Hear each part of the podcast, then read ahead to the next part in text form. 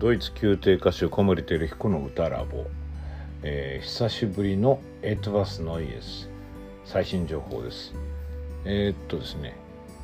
2日連続で配信します。内容は今稽古が進んでいる東京日川オペラ劇場のオペラ公演コンチェルタンテシリーズですけれどもリハルト・シュラウス作曲の「平和の日」えー、っと僕の本番は4月9日ですね。4月8日と9日で、えー、オーチャードホールで上演されますけれどもそこで共演している、えー、僕の大学の同級生、え清水宏樹さん、まあ、同じ同じバリトンというか、まあ、彼はバスバリトンで僕はバリトンですけれども、あの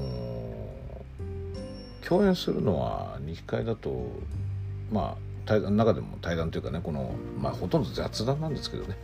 あの 楽しくお話してその中でも出てますけども2階のローエングリーンで共演したのがやっぱ本当にすごい久しぶりに会ったんですよね。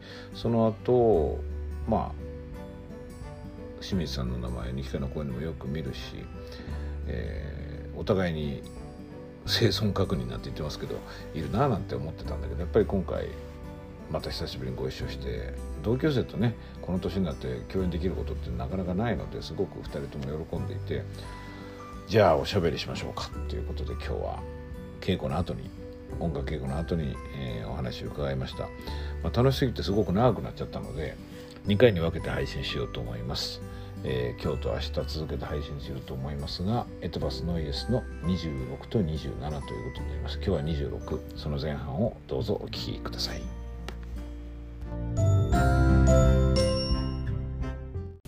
えー、今日は、えー、東京日川オペラ劇場の、えー、コンチェルタンテシリーズのオペラ公演リハルト・シェラスの「平和の日」日本初演のですね プンとか言ってる、えー、でご一緒しているバスバリトンの清水宏樹さんに、えー、お越しいただいてちょっとお話を伺おうと思います。清水さんよろしくお願いします。よろしくお願いします。清水さんとかね。一応最初だけ。一応ね、うん。はい、というのは我々同級生なんでね。そうなんですよね。あの芸大であの同級生で声楽科で一緒に入った仲間なんですけど当時なんかよく間違われたんだよねひろきとね。よくかどうか分からない俺は結構よ。くだ記憶としては清水とか言われたよ。まあ、小森って言われたことない。あんまりそこまでないですね。うん、ていうか印象は強いから覚えてたかもしれないけどでそれでなんかそういう印象が残ってたかもしれないけどまあねまあ似てるなんて話があって今今特に似てるかどうかは別に分かんないんだけど、まあ、今は間違われたことないですね。そうですね。さすがにね。はい、はい、そう。でこれの前にご一緒してるのは何だっけ？なんだっけ？なんかワーグナーじゃないですか？あローエングリーンかローエングリーン、ローエングリーンだ。でもそれ初めてだったらちょっと覚えてないんいや多分初めてで、うんうん。卒業してから会ったのももしかしたらそれが初めてそうかなんか話は僕は聞いていてえー、っと横浜シティオペラとかに出てたんでしょ？あ何回か、ね、でその頃に、清水さんって同級生なんでしょなんて話があったんだよね。でもず生存確認はしてた そうそうそう、そんな感じ。そう。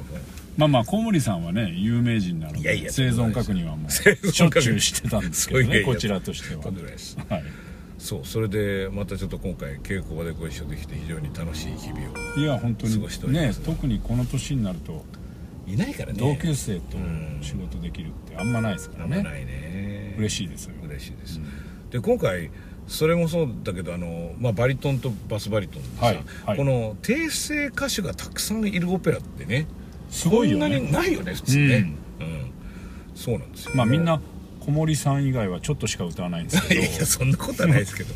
あのだからちょっとしか歌わない人の方があの飛ばしやすいっていうね。飛ばし そんなこともないけどね。いやそう今日実はねアンプ稽古だったもんだからね。そうなんです。我々そのなんか主役はあんま間違えないんですよ。こういうオペラはね。プッチーニとかの一言シリーズと一緒でね、うん、一言の方が飛ばしやすい。だから僕は本番は何かあると思ってます、ね、いや絶対ありますよねこれね、うん、やっぱりあのコンチェルタンテってこう結構落とし穴だと思うんだけど結構言ってんだけどさそれ。あの演奏会形式と思うけど、うん、演奏会形式じゃないじゃん全然。実際にはあの演技とかで演技をするっていうね、うん、そうなんだよね。だから結局はそのえー、っとはい。おアンプ稽古だったわけよね。今日はね。それでその続けて歌うとやっぱりモードに乗るからオンオフがなくて外しにくいっていうこと。よく喋る車ですね。そうなんです今ちょっとあの、喫茶店でお話を伺おうかと思ったんですけども、はい。サッカーの日本ウルグアイ戦だと思うんですけどあの今日ねそう。試合をやってるんですから2回出たらそう。でも今日実は稽古時間が変わったのもそれのせいなんだよね。あそのそうそれの人混みをを避けるために早くしたんだと思うんですけどそう。そんなことで、えー、と店に入れず今車の中でお話を伺っておりますんでピンとかプンとかいろいろ言ってましたけどすいません。あのうん。できるだけカットをしますがえっ、とすあのよく言うのはだから歌うとこ少ないと取り返しがつかないからみ余計に緊張するっていう。緊張しますね。うん。もうずっと数えてますね。うん。うん。そうなんだよね。いやでも今日本当さっきもちょっと言ってたんだけどアンプ稽古っていうからアンプの稽古をさせてもらえるのかなと思ってあのルンルンと思ってきたら あれアンプをしてるかどうかのチェックだったんだね。なんか妙な緊張感がありましたよね。緊張感だね。みんなあのあの普段より口数少なくてね。そうそうなんかシーンとしてて。あテストですね。そうそう。まあ、テストといいう雰囲気なんだけど別に間違ったからってあの咎められるわけではないまあねですけどね、うん、でもなんかとが空気が咎めてるそうそうこれこれが日本日本ですよね。そうなんだよね、うんこれがいやそれ実はうちの高校の教育ビジョンにも入れててさああ。のポジティブに失敗しようとかね。あなるほどね。そういうことは言ってんですけどなかなか日本社会そうじゃないもんだからそこいやでね本当に。うん。いや僕もだからそういう意味ではイタリアにね27かなんかうん行うんって、まずイタリアだったんだっけ？まず、そうですね、やっぱそこでいろいろその歌以外でね、うんやっぱり吸収というかそのうん変われたことっていうのは、まあうんそういう部分ですよね、やっぱり、やっぱメンタリティーが違うね。いや全然違いますよね、イタリア人どうですかね？イタリア人も本当にねステレオタイプで言えばまあこうっていうのはあるけど様々ではあるけども、少なくともやっぱり表現することには長けてますよね、うん。その自分感情もそうだし、うん。考えてることもだし、そういう教育を僕らはされてきてないのでそうなんだよね。できるだけこう表現しないというかそう。考えをこう抑える方が美徳だからね。でその日本人の中でもどちらかというとあんまりまあもそから想像がつくかどうかわからないけど、少なくとも高校ぐらいまでは抑えていたのでその要するに出すとはみ出るっていうことが自分でわかるかなら家庭でもうんあ家庭でも。家庭でもあの学校でもうん。抑えていたのでうんだからやっぱその辺はあショックでしたよ。やっぱだからイタリア行ってね。あそのだからあこういうところから生まれた音楽、ん。舞台という、うん。その文化なので、うん。あの例えば体格が劣るとか、うん。持ち声が劣るとか、うん。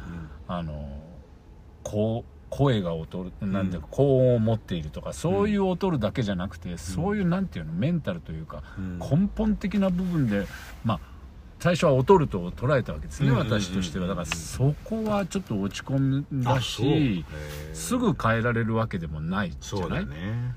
だから好きでやってるわけじゃないからね。そうそうそうそう、うん。もうそういう癖というかね、ん。そういう生き方だから。うん。で舞台だけでそれやれっていうのも無理な話そうなんだだしよねだからだんだんにまあ、まあ、変わったんだろうね多少。いやあのいやはい。ひろき見ててさやっぱりなんかこうあの実はね今だから共演の話出たんだけど、はい。まあ、あの日課のオペラ研修所で、うん。あの小森クラスに上演に来てくださったんだけどもなんかまあまあ、僕が主任で副主任小原敬郎さんでしょ？で小原さんがもうぜひとも清水さんに来てほしいってやっぱりすごいラブコールがあって、うんそのありがたいいやいや本当とあの今でもまたなんかやっぱりねあのあんまりハイキャリアの人を助演に呼ぶのがなんていうのかな。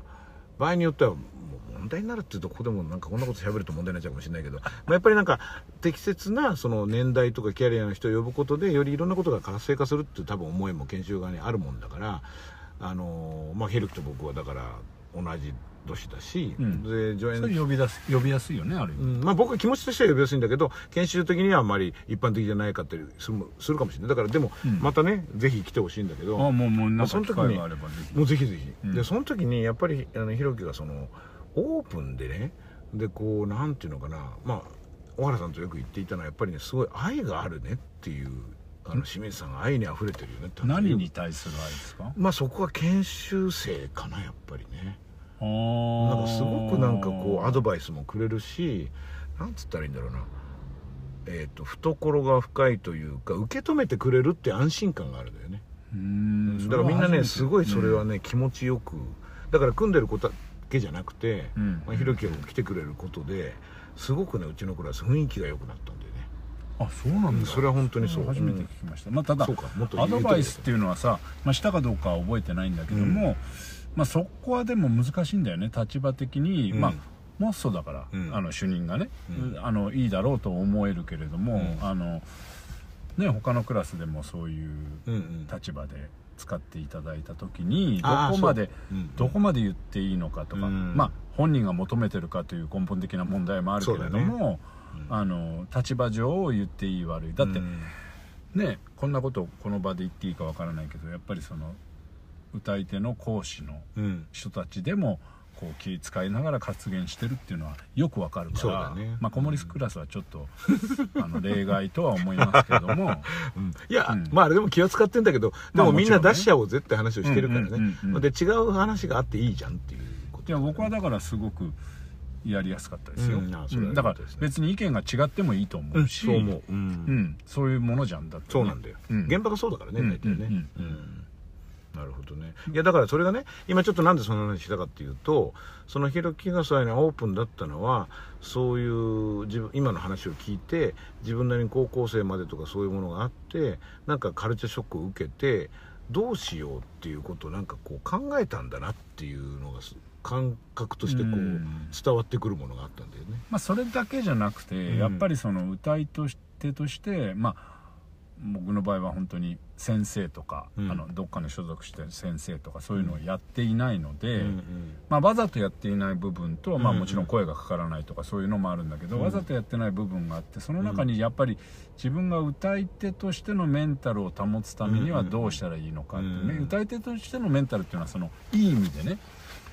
うん、っていうのもやっぱり考えてる部分があってそれがいいか悪いかは分かんないんだけどどうそれ影響してるか。まあうん。常に、まあそうねオープンというかフレキシブルでいよう、うん。自分に正直で自然になるべくいようっていうのはうんあります、うん、それはねすごい見てて思うんだよね、うん。だからこう見ててこちらが緊張しないというかあの安心するのよね、そうなんだ。それは同級生だからじゃなくて、いや多分ね小原さんもそれを感じてたから八代さん呼ぼうよって話が出たんじゃないかなと思って、モッソじゃなくて小森さんじゃなくてあモッソってあの、ね、そう小森さんの説明後でしようかなと思った。ら僕あの、はい。大学の時にねあのうん。一元のソルフェージ授業に遅れてばっかりいたもんだからピューモッあソ。そういう理由だったでの岡本康弘に「ピューモッソ」って言われたのが多分きっかけだったと思うなるほど。そうなんです。あとなんかモソモソしてたからね、もうそうまあまあ確かにね、うん、その雰囲気と、うん、言葉が。何の話してたっけ？えっ、とだからそのあ僕モッソが声かけてくれたと思ったんだいけど。やあのもちろん俺はもうそういうの出したけども、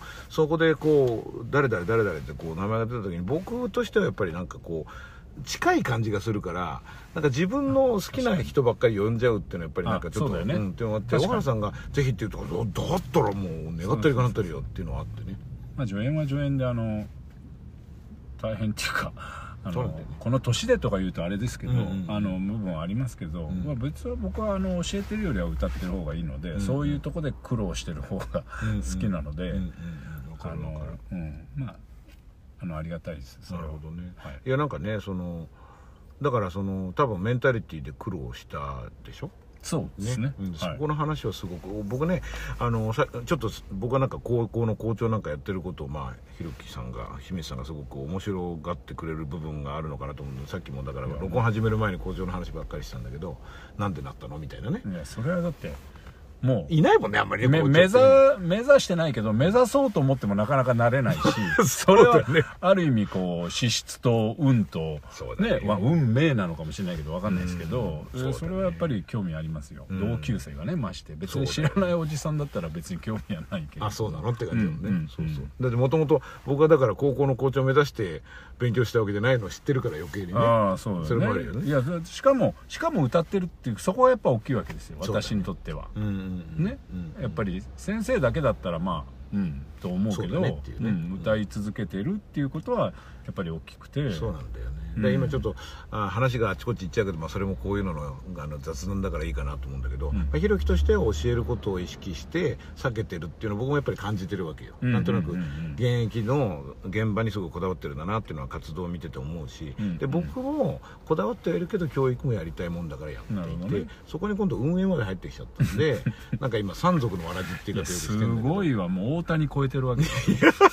彼 そうね、うん、いやだからそれはねまあ、バランスというか1人24時間しか1日はないわけですから。もともとタフですか？いや体は弱いんだよそうなの、うん、その声とかはどうなんですか？もうだから劇場にいた時は、うん、そのもう本当その辺はすごく興味あるんだけど。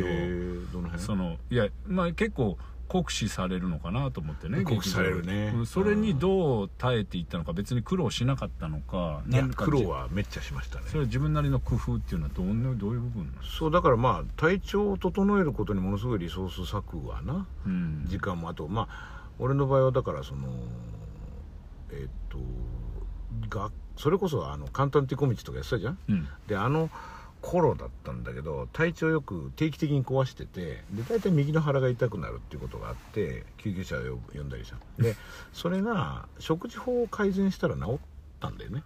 すごい、うん、でもそれがね結婚してすぐぐらいかな。あじゃあそれは奥様の、うん、嫁さんがねある本を持ってきたんですよ。っていうかあちこち医者行ってどうもうまくいかないねって言ってじゃあこれやってみるって言って食事法を2人でやり始めたらもうね1週間したらもうねまず僕気が付いたのはなんか髪の毛のなんか手触りがかかってるのどうしたかなと思って。それはあのその本あります？うん。喜んでじゃプレゼントする。あ本当に？てかもう古い本だから古えっ、ー、と古本でしか多分ないかな。あのー、それはもうじゃあ今日の今日のお礼に。あありがとうございます、うん、それは何？それを今も継続してるわけ？一応やってる。で時々違反したりするけど、うん、あのポリシーとしてはあれなんだよあのその時そんな言葉なかったの。30年ぐらい前だからさ、うん、もう30年ぐらい前だね。えっ、と今で言うとこの糖質カットの走りかな。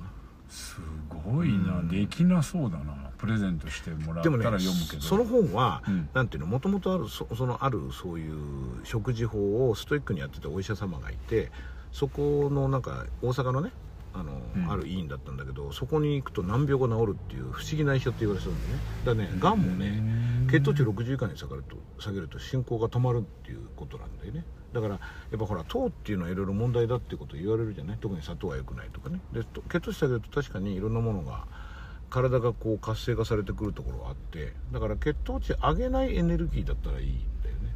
だからバターとか油脂を取るんだけどまあ、それ今度またこの話もねなんか面白かったな。んかあれでしょ、うん、朝ごはんにコーヒーにバターを入れる。それ違う。いやここのとこそれでやってんね。ていうかねあとそれに組み合わせていろいろ断食もあの、ね、16時間断食とか、うん、あるいは1週間かけてあのスムージーでやるとかまあいろいろ割とそういう意味では健康オタクなんですよ、いやいやいや。ああそうなんだね。いやいやもうごめんなさいね。これに時間取っていいか分かんないんだけど、うん、そのドイツの劇場に何年いたの？ですか？12年だね。それはあのまあじゃあ例えば具体的に言うと、うん、まあ清水宏樹さんとのお話いかがだったでしょうか。えー、っとこの続きはまた明日配信させていただきます。えー、っとちょうど終わったとこから始めますのでねあの続けて聞いてみてください